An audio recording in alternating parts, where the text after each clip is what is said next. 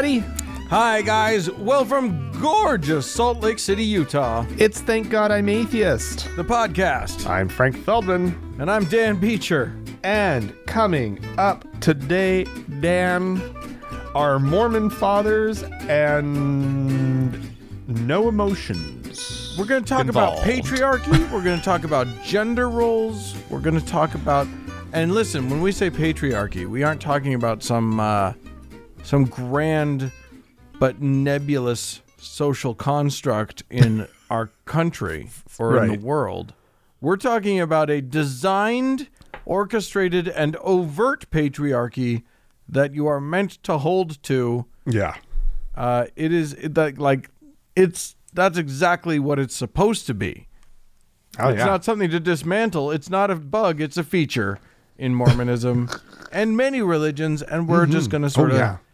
Break it on down. Yeah. But, yeah. So it's going to be good. That's going to be good, Dan. Oh, it's going to be a fun talk, fun little chat. Talking about the patriarchy is always fun. Everybody always loves a good time. patriarch talk. Everybody loves it. Well, Dan, Yeah. guess what? what? Um, I don't know if you've ever wanted to go to Brazil. I uh, have. Yeah, I do. What about Rio? Do you have any desire to go to Rio de Janeiro? That's uh, my dad lived in Rio for many years, and I've always Oh. wanted to go to there. Did he ever talk about the uh, Christ the Redeemer statue? Uh, he- I mean, no, he never talked about it, but it does loom large over the city, as I understand. Deal, right? Yeah. Very tall, top of some mount, something or other, and A direct ripoff of the Christs of Christ of the Ozarks that we saw, Frank, when we were in. yeah, exactly. And isn't it something like the largest representation of Christ in like southern world? hemisphere or something like that? Probably, Maybe I the know. world. Who knows? Yeah. Well, nonetheless, Dan, there is a new one a coming. A, A new, giant Jesus. statue of Jesus called Christ the Protector, Oh, uh, which is being built in a, uh small town in uh, the south southernmost state in Brazil. Uh, another Brazilian Jesus. Another Brazilian uh, Jesus, yes. Um, and it is going to be 43 meters tall. That's 16 feet taller than the Christ the Redeemer statue, Oh, bigger. They've Made of- outdone him. made of steel and concrete, Wow. with an elevator in the inside of it, so you can ride to the top and look out Jesus' eyes. Not before you've looked up Jesus's skirt. I don't know if the the viewing room is going to actually be in his eyes, but that's where it should be. So you can Like, you actually can- so so this is meant to be a thing that you can like get on Jesus's shoulders. Yeah, you're supposed to be able to go up into his head, Oh, uh, I think, and then uh, there's definitely an elevator. It definitely goes up, and yeah, maybe you walk can walk along the shoulder because his arms are like really level. That's what they should have done. It should have been. There should have been like a little railing, and you could go out from the sides of his neck, right? Yeah, and absolutely. walk out. But nope, it's going to be enclosed. But so that you know, you can take pictures and selfies. Um, so wait, this top. is Christ the Defender? Is that what you said? Christ the Protector. Protector. yes. So what what are what is he doing? Does he have like a shield and a sword? No. Does he have no, an a lot AR-15? like the Christ the Redeemer, to be honest. It's just uh Christ, His arms Jesus are with his arms outstretched? outstretched To the sides? to the sides. Yes. Yo, Not even a forward, as in I welcome you, but just I once caught a fish that was this big. Yes. Complete ripoff. They are Wow. completely 100% ripping it off. They saw the t- those tourism dollars, you know, because it's one of the top visited tourist sites in Yeah. Rio. And so Right. this little town, they're like, we need to cash in on the giant Jesus tourism, uh, you know, racket. Let's get in on that. Let's mean, make I some guess- money. Why does I guess Rio you could go to the little money? one in Rio if you want if you like small Jesus, but you know, Yeah. I prefer the big one. Yeah. No, it's it's it's gonna be great. It's uh I I cannot wait. It's gonna lure me to this little town called Encantado. Encantado. Um it's down uh near the border with like what would be down there? Uh Uruguay and Argentina. Um, and so I guess they're hoping to lure people across the border um, to see the giant Jesus. Encantado, encantado, Encantado. in Portuguese and Spanish apparently means charmed, which is what I learned when I Googled it just now. Charming. How charming that enormous Jesus must be. Oh my God. I I want to now get a picture of that Jesus uh, and then Photoshop a bulge in the crotch just because that would be funny to me. Anyway, uh, I got Really, nothing that's, out of you that on that. is what came to. I'm just over here, just like I, I chuckled quietly to myself. uh, but that's what came to mind. That's what you want to I do. don't, yeah, look, here's what I want to do. I want to fuck with uh with the Jesus. Yeah, you want to do something. And I'm not going to go there and like actually spray paint you know, genitalia on him. but I mean, I, when you think about the thing that would most horrify the people who most care about that thing, it would be the fact that he had like, you know, genitals and a poop hole. Those are the things that would They don't want like to he think had about that. those things. No, he was perfect. He didn't have them. They don't, but yeah, they want they want Ken doll. He never Jesus. pooed. and I, He never I pooed, am I not- promise you. I'm not having it. He never That pooed. dude, he had a ding dong. That guy. Yeah, and he probably, That's probably used it a couple times too. You kidding me?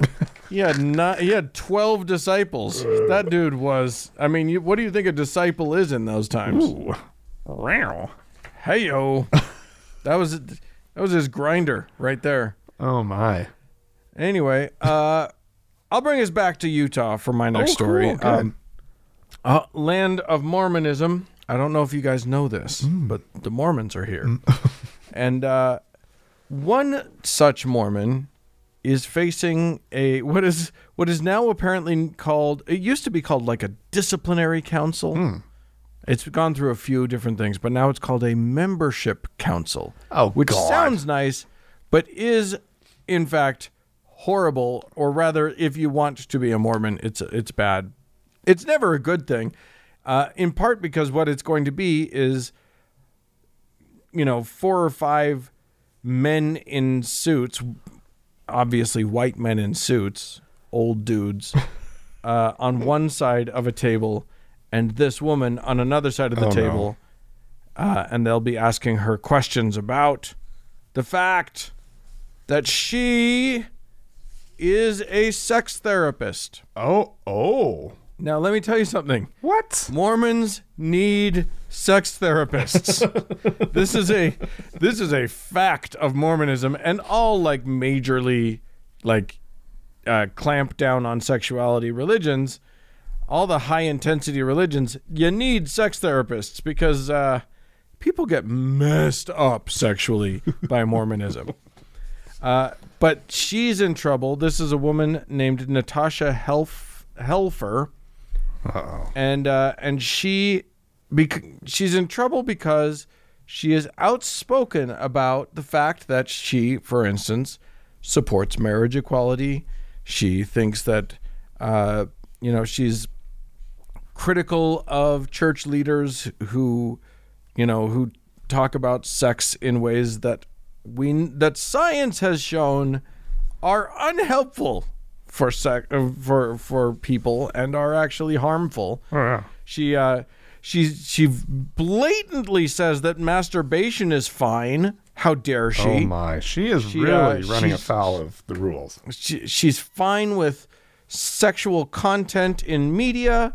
She uh she uh, she's not like anti-porn the way Mormons are supposed to be, I guess. Uh so yeah, she Wait, she is basically everything. She's their worst nightmare. is she a believing Mormon? Does she like Yeah. go?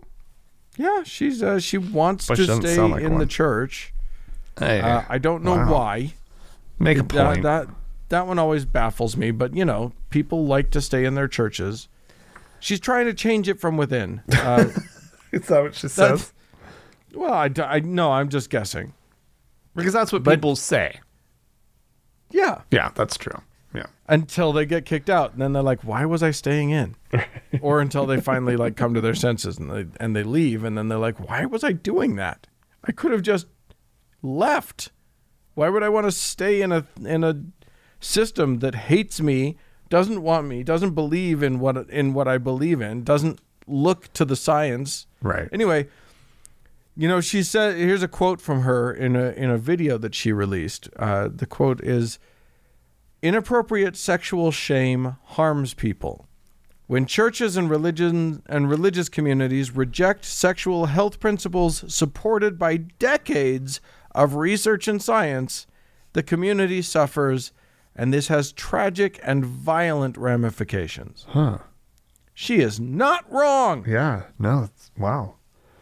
I mean, whether it's violence in the form of, you know, sexual violence, aggressive uh, violence, you know, discrimination, harassment, you know, that sort of things, you know, rape, sex crimes, all of those sorts of things, all come out of, uh, all can be the product of sexual shame Right. but also self harm and self violence. You know, Utah has one of the highest rates of young suicide in the nation, Mm-hmm.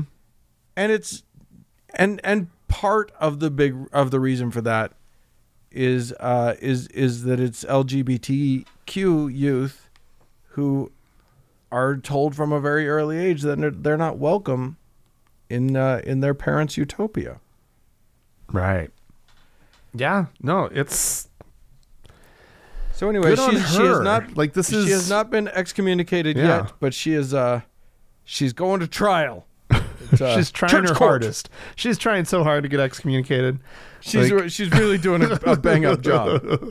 like if that was her goal, then she succeeded because Yeah, she they are she going claims to it's not, but gladly- um, but gladly. come on, yeah, you're gonna get No, kicked out actually, if you start saying. I mean, I don't, I don't know. Like, if she sincerely wants to stay in the Mormon Church and fix it from within and all that crap, whatever. Um, but um, I would think that an intelligent, educated person that they also know that this proceeding and the fact that she's getting like some publicity, like that this is a good thing for the topic at hand, right?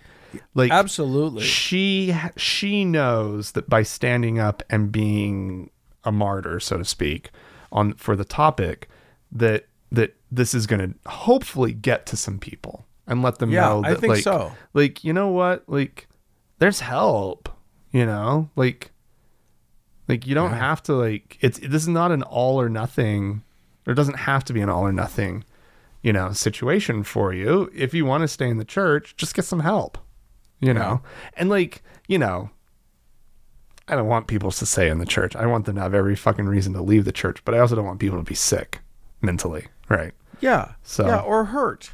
or hurt I don't. I Yeah. don't want them to be to be to feel the pain Yeah. that you feel when what you're being told by the people that you trust the most is obviously runs afoul of everything that you are, Yeah. and that doesn't just apply to LGBTQ people. I was a teenage boy once. I want. I felt sexual urges that I was told were evil. Yeah. Like, how does that? How does that affect you? Don't- So- yeah, I know. I so yeah, I think you're right. I think it's a very good thing that uh, that that she is is bringing light to this thing. I actually saw a thread on Facebook about about this by another bel practicing Mormon who is uh, who is also sort of on the the the liberal fringe of Mormonism. Mm. Uh, but like she herself admitted that she didn't know how to put in a tampon until she was 31 years old because of the the silence that is expected among Mormons surrounding your downstairs bits. that's remarkable It's shocking. wow That is shocking to me. eek Yeah. how old is she more or less like 40s Late late 30s, maybe early 40s. Oh my god, that's that's crazy town to me. Yeah.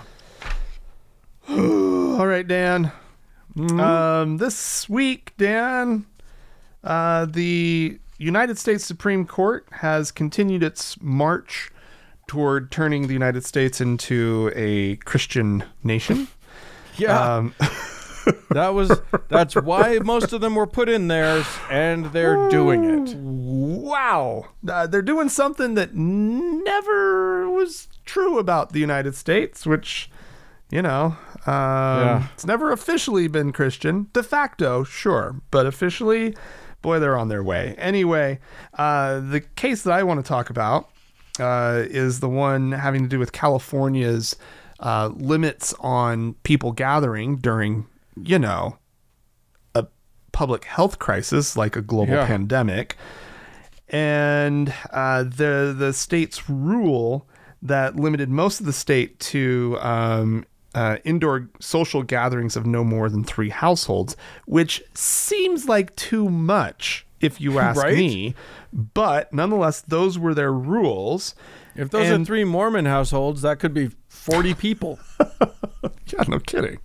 And so, um, and you know, attendees at these uh, indoor social gatherings are required to wear masks and phys- physically social dis- distance from one another. Um, and Yeah, right. uh, and what's That's important gonna note is that these rules and these restrictions um, are different than those that apply to places like schools, grocery stores, and churches, right? Well, a bunch of Californians um, sued the state wanting to uh, be able to hold uh, religious services in their home, right? Since, I mean, they can't Right. do churchy stuff, um, then let's have it in the home. And they didn't want it capped to the three families, three households thing. Right. Right. And the thing has gone up to the Supreme Court, and the Supreme Court said, yeah, they shouldn't be limiting you.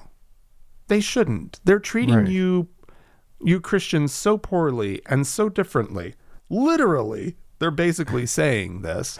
Uh, and the the rest of the so that's the five conservative members of the court, um, which ironically more and more is not uh, always including uh, Roberts, who's uh, yeah, no. a reasonable human being, uh, Right. If The even if is- he is sort of conservative in his mindset. Yeah, he's very conservative. He's just not crazy nutball conservative. no. Which so- is which, which is like the new that's the new scale by which we're measuring conservative in this Yeah. country. it's like crazy or you know reasonable. Yeah. Um, and so he sided with the three liberals on the court. Uh, that of course is not enough because there were five. There are five nut jobs, and um, but uh, Justice Kagan wrote the dissent for the liberals.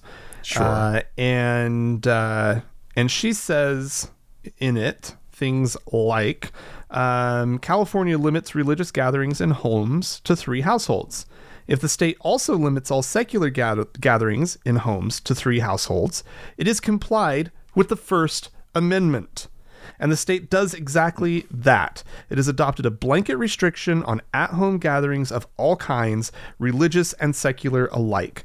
California need not treat at home religious gatherings the same as hardware stores and hair salons. Because that was the thing that, like, the conservatives, and it's an unsigned statement as well from the court Oh.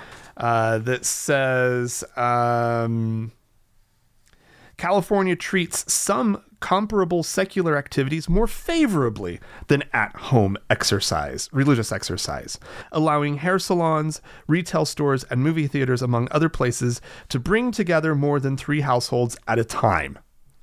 How is a movie theater anything like a gathering at a household? Nothing like. And so Kagan says that the the law need or does not require that the state equally treat apples and watermelons. right. comparing normally it's apples and oranges, but she felt that this was She's she's saying it's even so much more different. apart.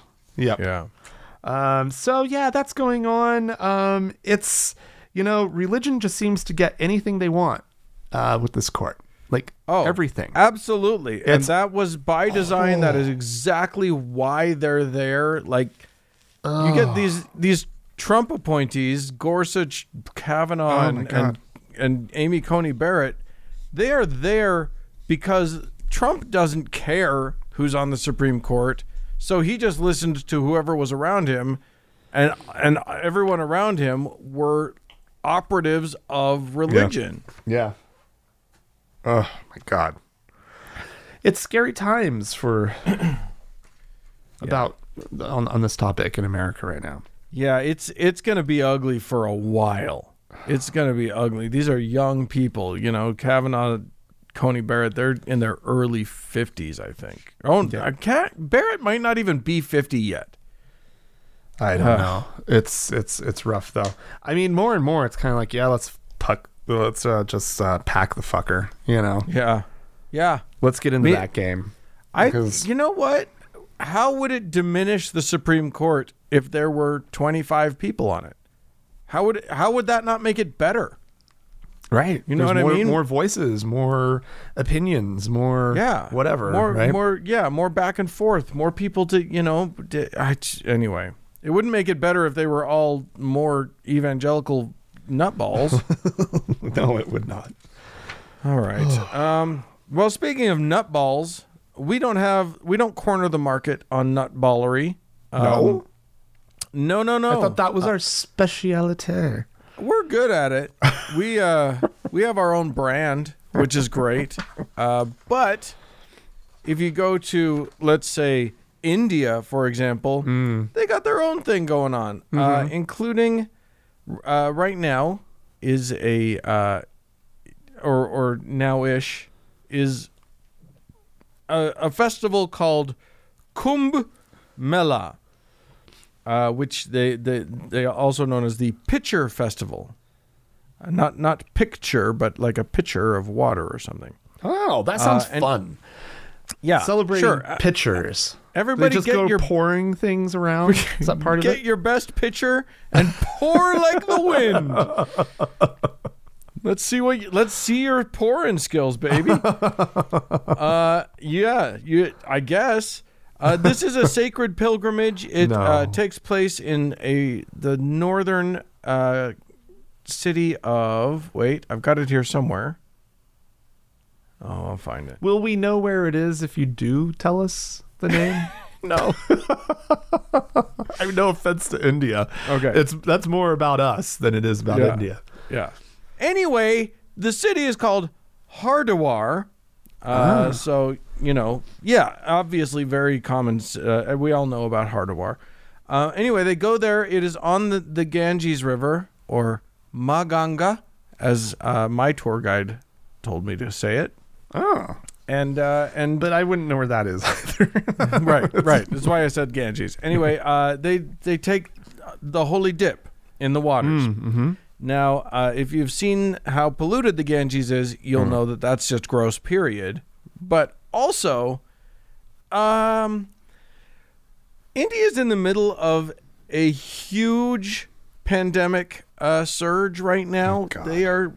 They have a seven-day rolling average of more than 130,000 new cases per day. Holy shit. It's it's not. Look, I I, I mean, I just mentioned country, I've been to India. Wow. And that whole I've been to many cities in India and the the whole country is shoulder to shoulder at any given moment anyway.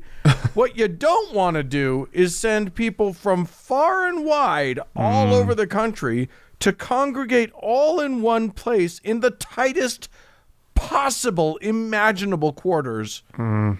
and stand with each other waiting for hours to get your turn to go into the river to uh, to have your holy dip and then go back to your city and town yeah.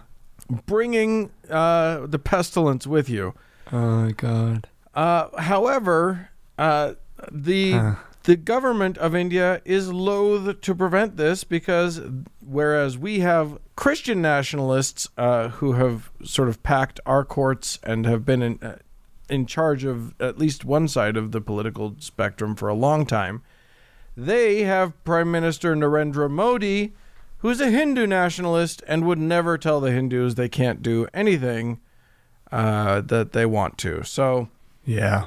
this is uh this is not good for Wow. for India. It, apparent, but you know, the uh, the thing that they're praying for as they as they take their dip in the waters is an end to their, uh, you know, their their death life cycle. Their so Well, you at know, you know a bunch of them are going to get a shot at the death part. Maybe it maybe the- it is an end to it. Who knows? they're thinking about the right things, I guess. yeah, right, well, doing exactly the wrong thing. right. Oh, Dan. Not good. Well, I actually want to talk about a a group of people that, um, as a group, maybe didn't do so hot with uh, the pandemic, uh, but as an organization, they they did try to do the right thing, uh, and that's the Mormon Church. Oh, Um, you know, they they shut down church service, which I was just like, how did a pandemic not happen when I was a kid? Because Right? like that would have been amazing. Oh. Actually, officially, I don't have to go to church. So Right. cool. Um, but then they they started doing online stuff and whatever, and they they tried to handle it, and they limited, you know, gatherings as they started to reopen and everything. Well, uh, Let me ask you a quick question. I'm going to ask you a quick Mormon question. Yeah. Do you think that your parents are when the you know during the at-home church era? Yeah. Do you think they were doing the sacrament with just the two of them? if that was the instruction, yes, Okay. Oh, okay. guaranteed. Are you kidding me? Interesting. you don't. I I can't imagine my parents doing it. I know that my in-laws do. I mean, so This is the thing. This is Mormon deep cut stuff, but like the sacrament's just like you bless bread and you bless water and Yeah. you eat it, but but like it's weird if it's not in the context of the church. Um, like that's a weird thing. so you but so you can, when you were like a, you know, sixteen year old priest, you didn't like go to the hospital and do the sacrament and do that kind of no, stuff. No, I never I never did that. Oh, see, we did. We I- went to I- a retirement home, and we would go to the hospital if somebody was in the hospital. We would go to shut-ins. It was like Yeah. part of like our. We we I would do it. I I'm sure I did it a dozen or so times as a teenager Interesting. because it would kind of get I, uh, assigned I- around, right? I remember one time, the only time I can remember ever being a part of the sacrament outside of the church context Uh-huh. Was when we were Boy Scouts. Somehow we were we were on a backpacking trip that bled into a Sunday, and our scout leaders had us do it. Ah, So Yeah. we did we did we did sacrament in the mountains that one time. oh, I bet that was very special. It was very weird. Just felt weird. Other people are sitting there feeling like, oh, this is this how look lovely, and Dan's Yeah. just like, it was weird. I mean, it makes I sense. don't know. It makes sense, right? Those people are probably still Mormon. You not. I didn't make it. Anyway, back to the topic at, at hand, which is how the Mormons dealt with the pandemic. Right. Um, and one of the things that they did largely, I mean, they shut down like a lot of like missionary work. Um, like they, Yeah, they brought the missionaries back. A lot of them. Mm-hmm. Yeah. I was very proud of them. Yeah. Well, it had a significant effect on their growth, their numbers. Oh. Uh, which, uh, if you know Mormons, they're they are loath to uh, adversely affect those growth numbers. Oh, they love the numbers. love to grow, and they, they want to see that that that ticker tick up. And while the pandemic did uh, not s- uh, prevent growth um, for uh, last year, um, it did report the, the church uh, reported an annual membership growth rate that was slower um, than it was in the last time it was slower was in 1857. Wow! when, Wow. when there was negative membership growth because of like this uh, schism schisms and and uh, church leaders had everybody rebaptized and blah blah blah. Yeah. I don't even know that story. I don't even know what happened, but something happened. Um, and um, the last time there was an increase of less uh, of less than 100,000 uh, for total church membership was uh, 1973 when there was a net increase of 80, a little over 87,000 members. Um, they grew by um, 98,000 last year. Oh. Um, but there's some interesting things. So obviously, you would expect the convert baptisms to be down because of Yeah. some, some of the stuff that we were talking about. But here's where the numbers are kind of uh, revealing, and it also ends up talking about something that I didn't even know was a phenomenon, which is what Mormons call children of record, um, which is children who end up because Mormons get baptized when they're eight years old, right? Right. Like if you're born into the church, you're not sort of officially Mormon until you're baptized, but you can get onto the records of the church by being blessed. which right. which happens like the month you're born. Yeah, it's like the first whatever after you're allowed to leave the house, right? Yeah. Um, and they they do it during the sacrament meeting. It's very special, and family drives from in from far and wide to see the baby be blessed, and it's it's just a big fucking deal. Well. You would expect church isn't in, so they're not doing these baptism or these um, blessings, right?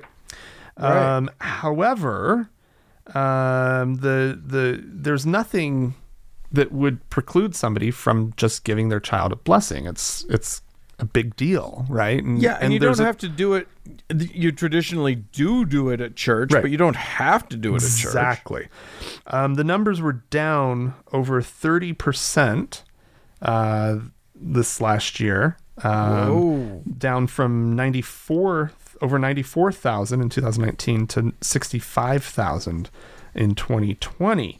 Now, oh, that is a big jump. big, big, big drop. Well, this also needs to be put into the context of ever decreasing numbers year over year Yeah. of new children being blessed essentially into the church um, as infants.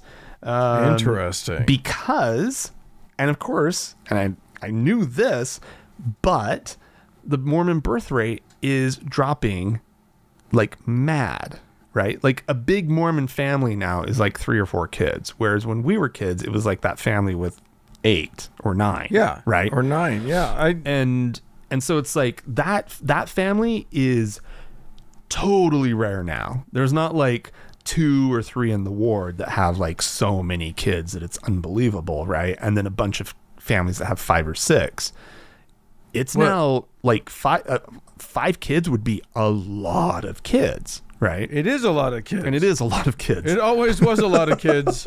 it's just not by Mormon standards. but you want to know why this Mo- is happening? I can tell you exactly why this is happening. why is that There's too much. You can't come up with that many names that are like, you know, McKaylee and Brennan and Brangan and Jin Jong. and, like, names is what You you're can't. You, they run out uh, uh, eventually. Uh.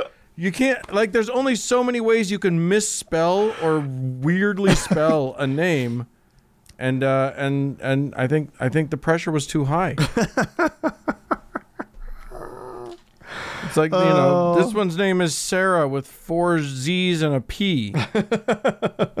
no like if people are not familiar with this as a phenomenon um, mormons have this tendency or cultural thing that they they just create names they like merge names together it, Or they invent an, Or they either invent a name or they they can't just spell it the way you would Right. spell it. right Like if the kid's name is Braden, that's okay, but then it's like B R A Y D Y H N or something. right Like, like- yeah oh So Anyhow. there you go. Um, but yeah, so um, they're facing some things. Like they suspect that next year there will be a surge of of um, or I guess this year when this year's numbers are counted up, that there will be probably a surge that's recorded of uh, children of record, but it should fall off after that and continue its downward trend. Yeah, I'm Um, guessing. You know what I'm guessing is happening. Mm-hmm.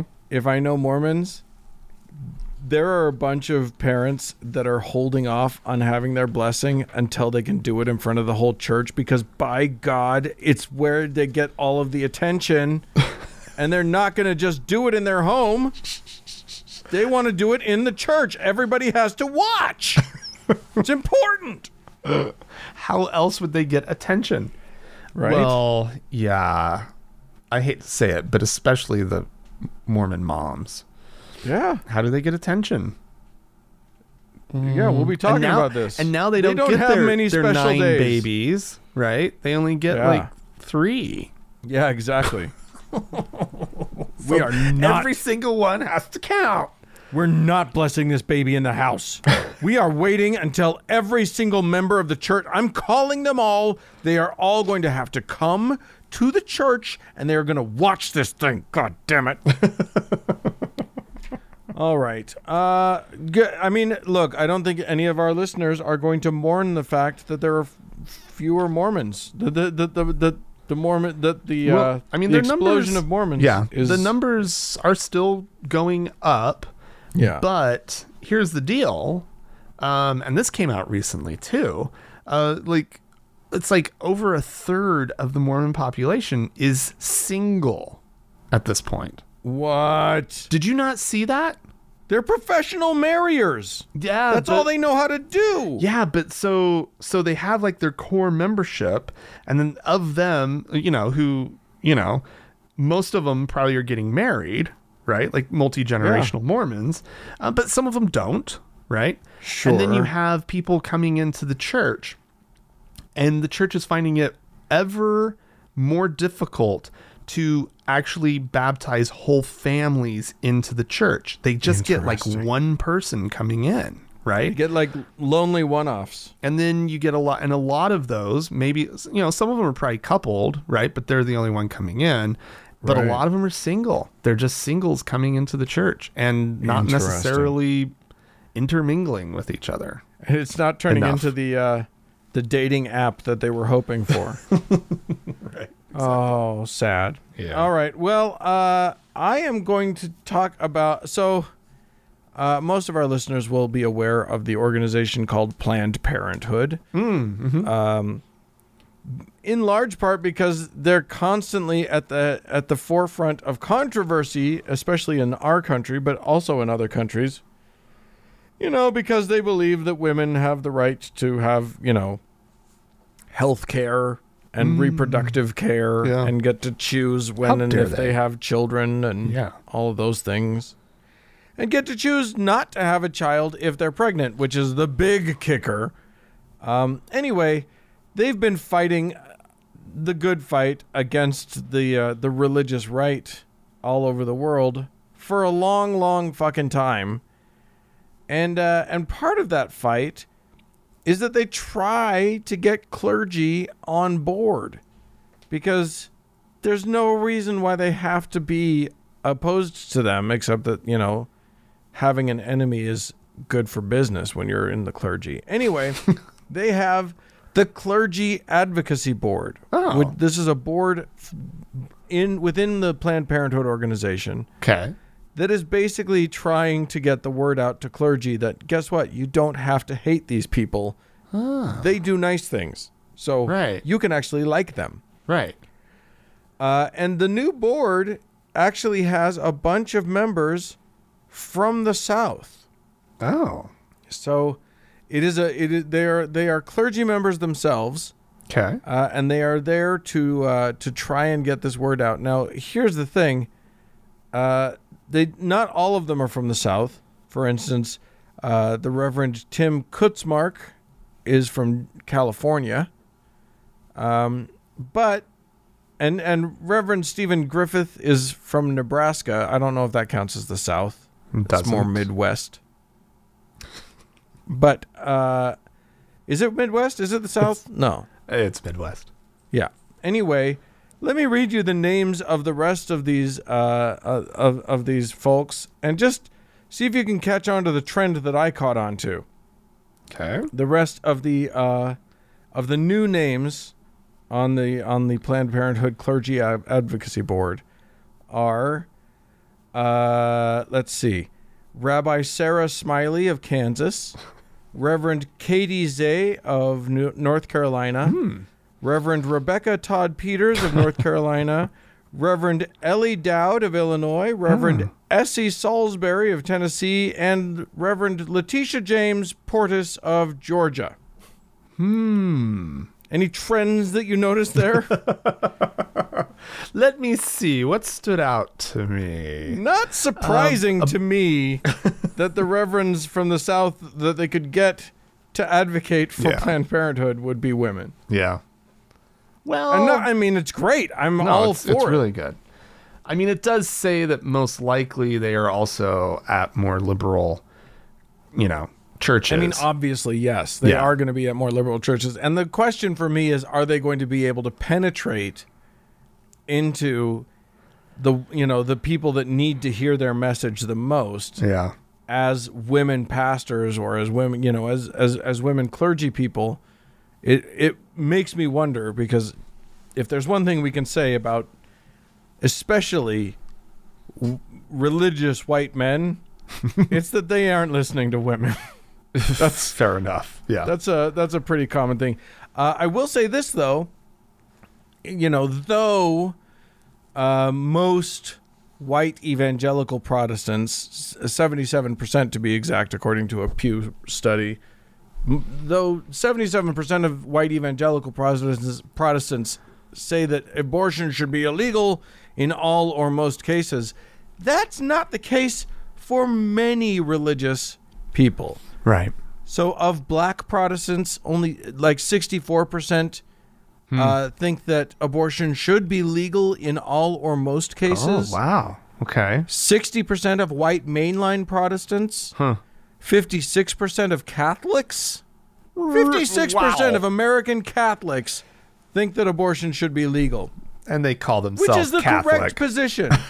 I mean, no, that's the, no, like I know, I know. But like, you can be you can actually be opposed to abortion and still think that it should be legal. You don't have to get one. right, exactly. Like yeah. the legalization of abortion does not mandate anyone should get an abortion. it just keeps it safe and available to women who want them, uh, who disagree with your position based on nothing that life begins at conception or whatever. Anyway, there you go, bunch of uh, bun- bunch of southern uh, pastors getting into the fray, Good. fighting the good fight. You know, good. Excellent. Yeah. Yep. I'm all for it. Well, if you're a Southern pastor and you'd like to uh, to tell us what for, go ahead and write into us, podcast at thankgodimatheist.com. Or call and leave us a voicemail message. The telephone number is 424 666 8442. Stick around, there's more show coming up.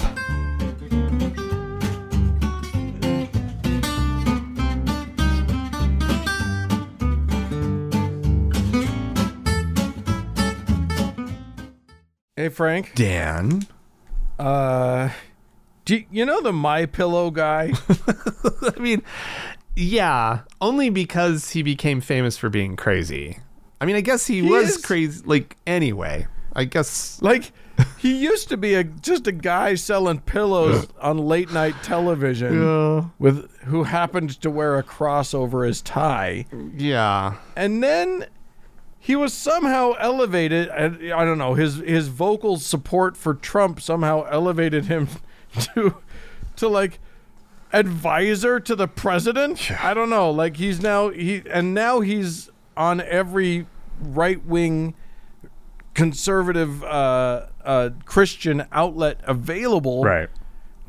and he you know he's he's made documentary quote unquote documentaries expounding on how the election was stolen. Oh, no.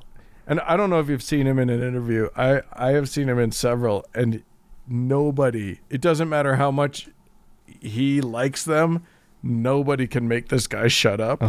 Like once he's like they'll ask him one question and half an hour later he's still talking and they're still going uh, uh, uh, yes but uh, uh, that's all they get out anyway uh this is mike lindell uh appearing on the uh Eric Metaxas show, radio show. Okay. he's a er- he's another douchebag. Anyway, uh, Mike is has announced that he is going to be launching the website, uh, the the free speech website to end all websites. Oh, Oh, we Forget need- your 8chan, forget your 4chan. All the chans are gone now. Because Mike Lindell's going to give free speech to the people. That's good. But his free, but he's got a very specific idea of how free speech works. Oh, so let's okay. let's just hear what he has to say about it. Now people asked me, Eric, they said, what how are you gonna how are you gonna you're gonna let everything go, porn and swearing and everything? I said, absolutely not. And here's why. We have a thing we found in the Constitution and our our founding fathers that defines what free speech is. And Eric, get this, our this Judeo-Christian platform we're gonna have here, it, it they go by biblical principles. They, you know, they get to the Supreme Court, you have the Ten Commandments there and we you'll see our definement there so in other words you can't uh, you're not going to have porn up there you're not going to have these sites that or sites that contain material that go against our constitution go against our what our founding fathers put in there. It really defines what free speech is. For example swearing is now you're not going to be able to swear. There'll be four words for sure you can't say. You can't say the c word the n word the f word and you can't use god's name in vain what a concept right Wow. and, uh, yeah, That's really know, puritanical. I like it. Keep you going. know, so, but if this is what free, see, people don't know what free speech is. Free speech doesn't mean you can go on there and say, I'm going to kill you. I'm going to go kill that guy. I'm right. So this is actual free speech. Um, yeah, obviously, if you yell fire in a crowded theater, um, Right. that's not considered free speech. And the Supreme Right. Court has ruled on all these things. Right. And So, then- Mike, and this is important, very, though. And we're very, and I'm Yeah, going to say, ahead, sorry. and, it, and we very, we're going to have that very defined in there. I want people to know that because I've been asked that by the media, hammered this last week. Well, what are you going to do different? Well, what I'm not going to do is suppress true free speech. You know, when someone goes out there and says, I don't like what's going down at the border, or I don't like that uh, uh, our country was attacked and nobody's trying to know did anything about it or is doing anything about it. If I can't say those things, that's free speech. You know, listen, and, there- and you can't do another thing. You can't do what we defined in there is totally defame someone. One of the ninth, what's the ninth uh, commandment? It's uh, um, thou shouldn't put. Um, I can't even think now, but it's uh, it's in the ninth commandment. You're putting, you're bearing false witness. I believe it is. So if you're putting a complete lie against Eric, if I say Eric Metaxa did something terrible, it's a out and out lie. That's not free speech. That is not free speech. Okay. And if you're trying to defame them, you know, Oh my god, this poor guy. I wonder Wow. about like so. What if you take a position because he throws out positions that he feels like you just can't say anywhere else, right? Which you obviously can say them. Absolutely. They are like there's literally nowhere that's stopping you from saying things like your opinion about what's happening on the border. Right. But what if you come in and say things that he doesn't agree with, that he thinks are Yeah, something tells me you're gonna get right. you're gonna get banned yeah, real exactly. quick. Right. Like if you get on Or- there and you're like start advocating for like doing away with the border, let's say, right? Right. Yeah. The, You're, here's the you're thing. gonna get shut down. The second you create, like, this is the internet we're talking about. The second you create a site where you say free speech is okay, and then it look, if any of us go on to the whatever Mike Lindell's website is going to be, it's I'm sh- certain it will be a disaster that will flop instantly. but we go on there, we say, you know, Biden is the greatest president since blah blah blah blah blah, Right. and you know Trump was a disaster and da da da da. Say whatever you want to say. I guarantee you, the free speech, like all of that, you can't say, you can't defame somebody else's character. That's all that will be happening. that is literally going to be. It is going to be instantly a thousand comments of defamation of character Right. like instantly and there and, and as long as there's no swearing i'm i guarantee you he's not going to object to it no swearing but that's free speech free speech let me tell you something in the constitution of the united states it says no swearing i'm pretty sure somewhere it says that I know. He's really a, a peach, isn't he? He's uh oh, it's cute. I think it's Oh, cute. He just lives in his own little fantasy land. like he is he is that very special kind of dumb that you can get. I like it. but he's anyway. good. He made great pillows. Did he? I don't know. I don't know. I've never tried. I don't know.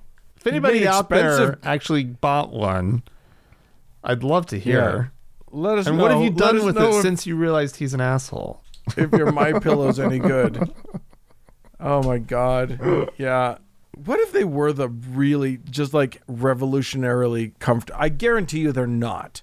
This guy is so full of hot air. It's they're probably stuffed with like ball bearings or something awful. But what if they were the most comfortable pillow in the world? Would you get one? No. No.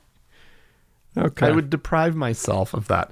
The comf- the, the pillow I have right now is fine. You're you're you're not you're not losing sleep over pillow. No problem. I, uh, my I the problem I have is I will never find a pillow to replace the one that I have.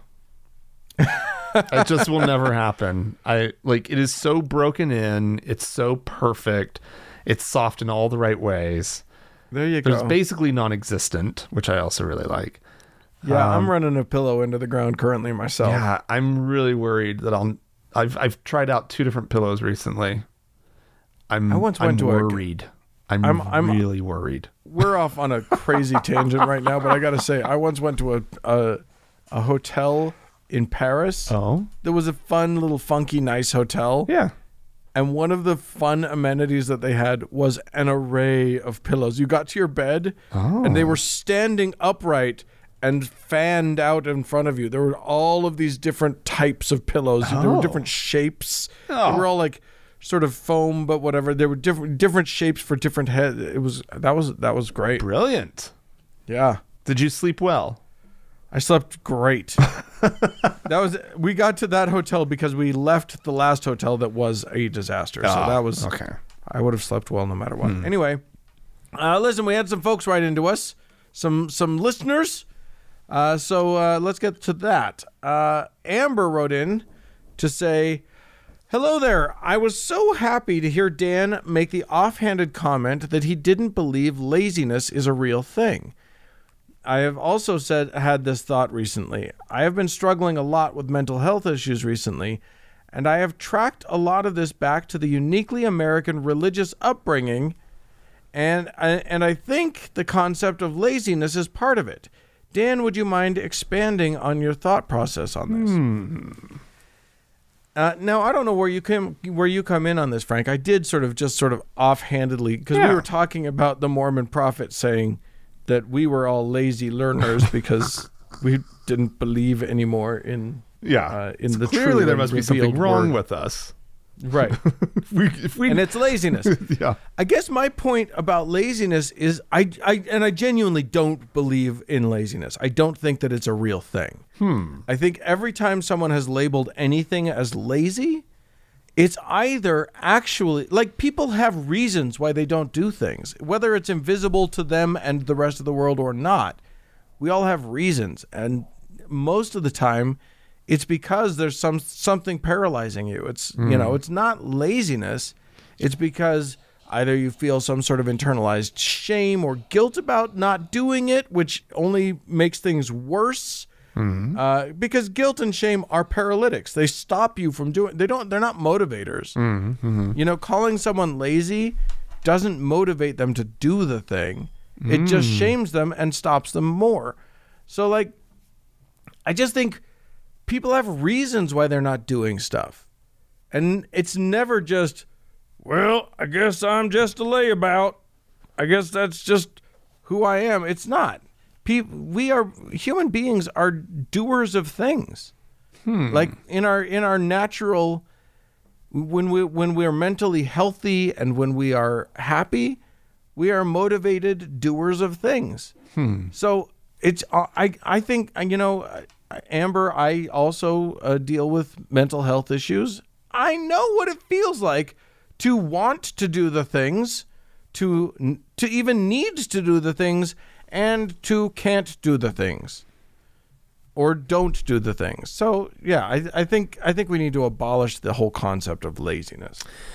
I mean, I, I, I guess I can, I can see your point, and and I wouldn't want anybody to like, who is uh, in sort of that situation, right, to feel bad that they're not doing anything or doing whatever they feel like society is requiring of them or whatever that they just can't bring themselves to. Um, but I don't. I, does that? I don't know if it's a blanket exemption from the concept of laziness. Well, this I've- isn't- I've this met isn't just some me. legitimately lazy people in my life. I think you've met people who have reasons that they don't do things. I, I on like this isn't just me. I've read several articles about it, and I think I think more and more in the uh, in in the psychological world, people are coming around to this idea that there's no such thing as lazy. People obviously have different motivations and different levels of motivations, you know, um, and there are different sort of cultural expectations for um, activity or work or whatever it is.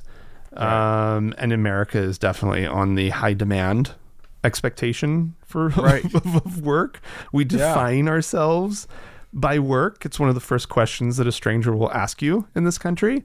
right? Well, people do can't do? get over the idea of like if Yeah. if, Well, if you don't and- do work, what are you? What are you? Uh, what value do you Right. have? and we define entire groups of people by uh, the dominant group's perception of whether they're oh th- they're such hard workers Right. you've heard that before Right. or oh they're so lazy right Yeah. and you know you our listener you know which groups these have been applied to Yeah. in this country And it's not good. and it's not good and it's funny white people can always be both um, Right. You and know. they'll be fine either way. Right. Yeah. It's it's cute when white people are lazy.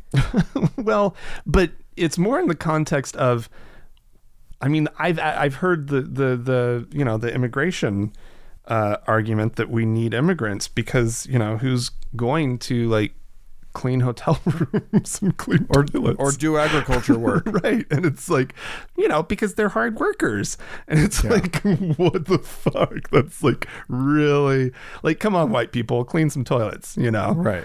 but um i don't know like that's it's it warrants some some thought and everything but like um i yeah i yeah obviously different levels of motivation are coming from different places and that's I mean, look, You know. nobody would call would you call a Buddhist monk who doesn't who barely does anything in in a day lazy? He sure seems like it to me. He's v- not productive at all. He needs to go get a job, make some money, He's not doing get, anything. get get get himself caught up in a mortgage. What is he doing? Go do things. do, goddamn you, do. All right. Um, this is unsigned. Uh, hello, I live in Mississippi, and yes, it's as bad as it sounds. Oh, Uh, I love the podcast, and I only listen in my car because I'm by myself. So I have a bushel of things that set me apart. I'm gay, I'm an atheist, and I'm autistic. I hate Mississippi. that is in all caps. So I feel like I did it Yep. justice. uh, people here are dumb. I, Mm. I like to think of it as a pre apocalyptic survival scenario, and I'm waiting for zombies to show up. My question is why are people so dumb? Mm. Seriously, a guy got mad at me because I was reading a book. He's my uncle, by the way. So, follow up why do people hate books? Anyway, thank you. Thanks, y'all, for your great work, you filthy heathens. yeah, I don't know why people are dumb. They they are though. That is not an inaccurate. Yeah, I don't know. we're all just we're all just apes with cell phones. Yeah, and if we have cell phones, why do we, what do we need books for? well, it's the pride in lack of learning that's Yeah. concerning, right? Which is which Oh. is the instead of oh, what are you reading, right? Like Right. Finding a way to make somebody feel awkward or shamed about ha- being curious. Right. and Well, and there is this thing. about It's the world. and if it's not pride in one's own ignorance, which is a real It thing that occurs in a lot of people, Yeah. it's if it's not that, it's this sense of like they somehow feel shamed by society because they are not big readers, Yeah. which is something I, you know, that's a real thing too. And then they need to pass that shame along to other people. So, or, or rather, your reading makes them feel attacked because they know they don't read. I don't know. And y- Look, we're we're not psychologists No. here. We uh, we're just dumb guys on on the internet radio. Uh, and then uh, finally, we got an email. Uh, this is not one that I'm going to read on on air, but it it's something that I want to talk about Oh, which is the uh, this is this we got an email from uh, the organizers of the conference on religious trauma. Oh, or COR2 or CORT which is taking place uh, May 11th through the 16th um, and uh, and and I just want to encourage our people our listeners to attend if it's something that interests them. I think it's a very unique uh, very good thing you know it's an online conference as all conferences should be right Yeah. now and it's uh They've got a lot of good speakers. They've got our, you know, dear friend of the show, Darrel Ray, will be speaking. oh, nice. Um, Marlene Winell, who is sort of the founder of the concept of uh, religious trauma syndrome uh, as an idea, Huh. will be speaking. Um, friend of the show, Terry Daniel, will be uh, Oh yeah. Will be working with it. I think.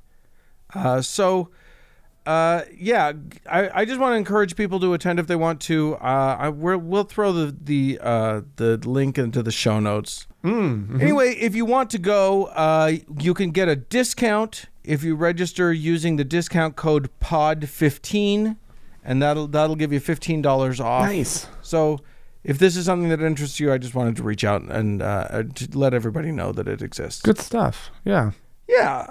Uh, do we have some folks to thank? We do, Dan. We have Hurrah. a new priest. A new priest, Dan. Oh, Can oh, you believe it? I love it. A priest in Mormonism means almost nothing, but we're, but it means something But to we're us. more than willing to sell the rights to be a priest. That's uh, right. To Ross. Okay. Congratulations, Ross, and thank you so much for your support of the show. Um, if you too would like to buy a priesthood off of us, we're selling them, everybody. Head on over. Magic powers for sale. head on over to thankgodimatheist.com and click on the support tab. Uh, I promise you won't regret it. And as always, Dan, we have our top donor to thank our Lord and Savior, Austin!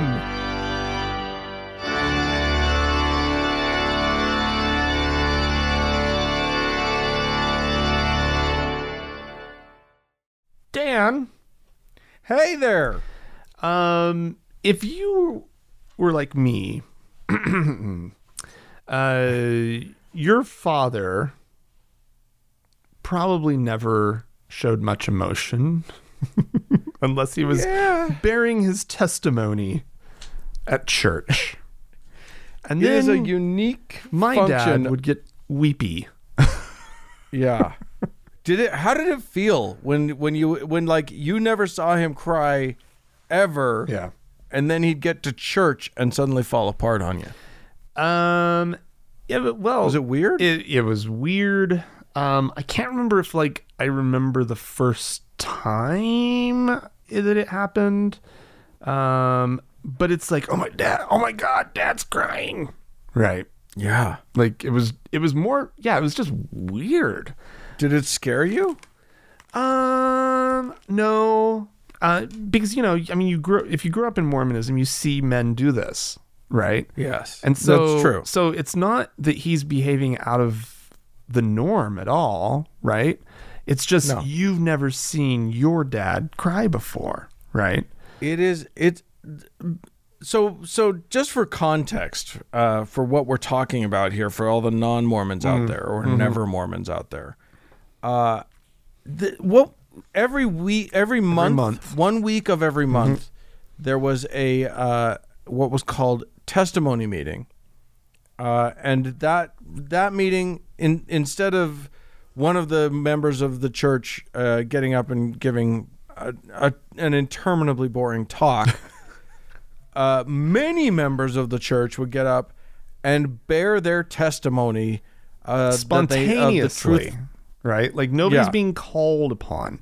It's just Right. the the the bishop or whoever is leading the meeting gets up and says his little thing. He bears his testimony, right? Right. And then he turns the time over to the congregation and anybody To who would- whoever's ready. Yeah, who, anybody who would like to come up and bear their testimony, right? it is the world's worst open mic night. and then, then invariably there's like some like you know teenage girl who just like runs all the way to the front um there's usually like somebody who's like uh, there every ward has their sister so and so who goes up every single time right every Yeah. month there's sister whomever Smith, right? And Yeah. gets up and tells tells you stories, doesn't really bear testimony, right? just tells you just stories from her life from the past month. You know, the time that she went to the grocery store and she got the cart with the squeaky wheel, of course, and she just just having a bad day. They were out of her favorite cookies, and it was just a nightmare. And then you know she had this moment where the the checker was uh, was grumpy at her, and everybody was everything was going badly, but the bagger, this kid that was bagging her groceries, gave her a smile, And- and, she just knew that everything was okay, and that the Lord was with her. And but anyway, and, And she gets weepy at that point. And that's when she gets weepy. Yeah. And then the and Mormons are criers. Any anybody who uh, whoever watched the whoever watched Glenn Beck do a show. that he is a convert to Mormonism, but that part he picked up on. and the point, and there's nothing wrong with crying. Like crying's fine. It's They cry- Performative oh, crying though, right? It's Yes, expected it- that you're going to cry and you get up there and you cry. Well, you're Mormoning better. You're feeling more feelings Yeah. about the church if you're crying. Yeah. But but the but when the men do it, it is a thing. Yeah. It is like like and what's weird is my ward was not like this. Oh no. The ward that I learned about this when I started going to other wards, when I started like experiencing other people's wards and was just like, what the fuck is happening? My ward was much more uh I don't Very know. proper, very It- sedate. well, no, just not weepy. enclave. It was people it was they yeah. know they knew their testimonies more. It was more Here's the thing that an thing that intellectual exercise rather than an emotional one. yeah. the holy polloi. and they're weeping. So- yeah, something like that. No, it is funny though because this is not a phenomenon that is that is uh, rare in Mormonism. This is the norm. the The concept of people getting like men, especially, who literally have are not socially allowed to show hardly any emotions. They can they can be happy. You're allowed to be happy Yeah. and you can be grumpy and mad. Oh yeah. Yes. Those are both acceptable. Uh-huh. And anything else is basically completely off the table to these men until they get up in front of the church. and at first, you know, you say it's performative, and it is performative. It is like very often. But I was thinking about it. I was talking about it with a friend this week, and I was wondering about the idea of is it such is is is it so dire? Are the straits the emotional straits of mormon men so dire that they are actually craving something in them is craving an outlet hmm. just to be able to cry? Hmm. And because they can't do it anywhere else in their lives they it pours forth from them the second they get some social permission Right. it's amazing Yeah, I. I It is. They, Mormonism is emotional poison yeah. for both men and women because the flip side of it is that women who are socially allowed to cry at any time and do, my mother in law is a prime example. She will cry at anything It's, and she knows it, and we make fun of her about it. But she just but Mormons are criers; they're weepers.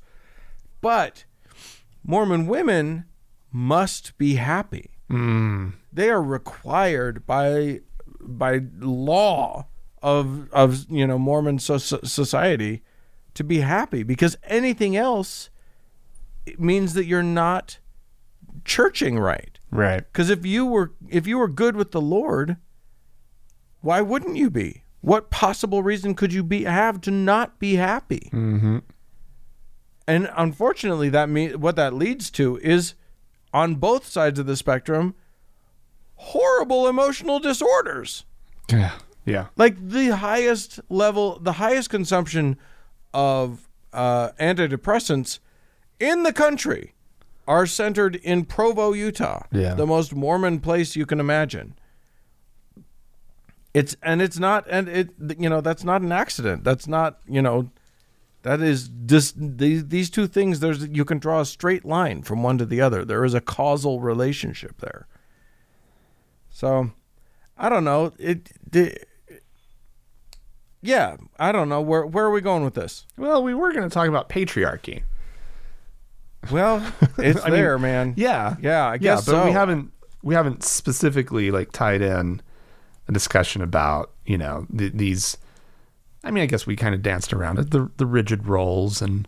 I mean, that's um, that's the big thing, right? That's Yeah. that's the whole kit and caboodle. Is that the you know it's it's this 1950s Mm-hmm. uh, uh, leave it to Beaver thing that they're Mm-hmm. still desperately clinging to, despite all evidence that it's terrible. You know, we talked about that woman who's getting uh, who's probably going to be excommunicated yeah. For being uh you know for for having the gall Mm-hmm. to say you know the science of the last 50 years actually matters and we know some things now that we didn't Yeah. know then Yeah. and also here's an interesting thought Yeah.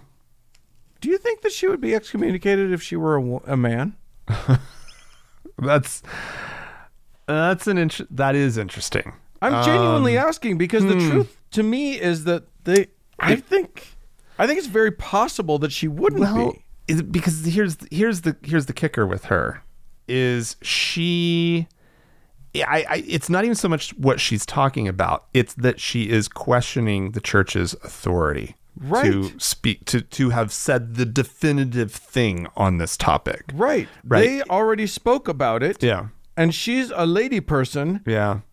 How I dare mean- she? It it definitely the fact that she's a woman because that's art already not her place um yeah and then but if a man it would pro- like she's going to get excommunicated a man probably would have been oh, brother someone so like Well, they would have a they would have a lot of talks with him. try to he would be he would get talking to. I mean, plenty of men have been, you know, uh, excommunicated for disagreeing with the official, Sure. whatever, right? Um, but it is an interesting thought that there's that is it's much more sort of obviously the topic is more scandalous coming from a woman, Right. but then just the overall a woman publicly questioning the the the prophet's word essentially. Well, and yeah, and and and how things are done. Yeah. The way that things are. Who is, she, right? Well, and the thing is that, you know, it is a church of laity. It is a church of lay people who run it, but all of the men get magic powers, Right. fake magic powers, but they get it. yeah. uh, you know, and uh, it it's like Mark says on How to Heretic. By the age of twelve, a, a boy outranks his mom Yeah. in the church Yeah.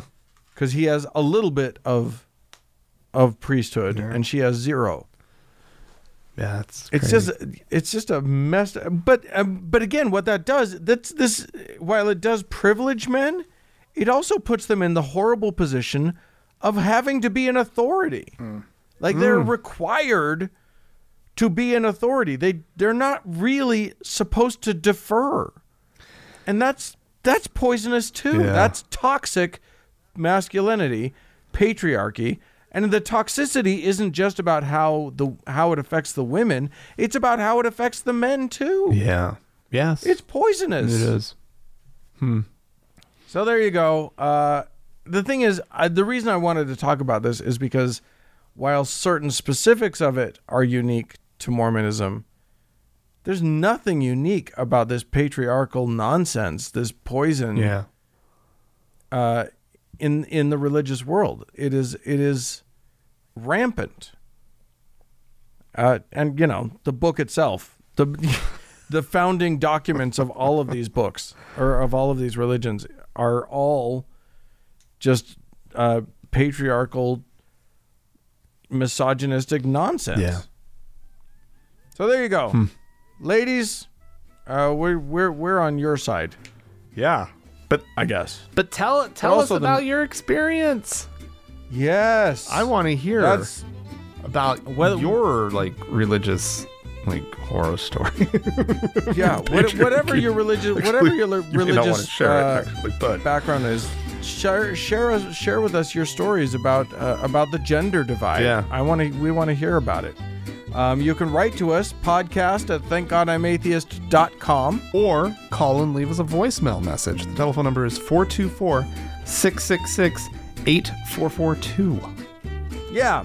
While you're at it, you know, since you're on the internet, you might as well go to the Facebook page, facebook.com slash TGIAtheist, and click that like button. And if you'd like to join the members only lounge, uh, head on over to thankgodimatheist.com slash members only and you'll find it. Uh, thanks so much to the Red Rock Hot Club for the use of their fine music. And thanks to Gordon Johnston for the use of his music.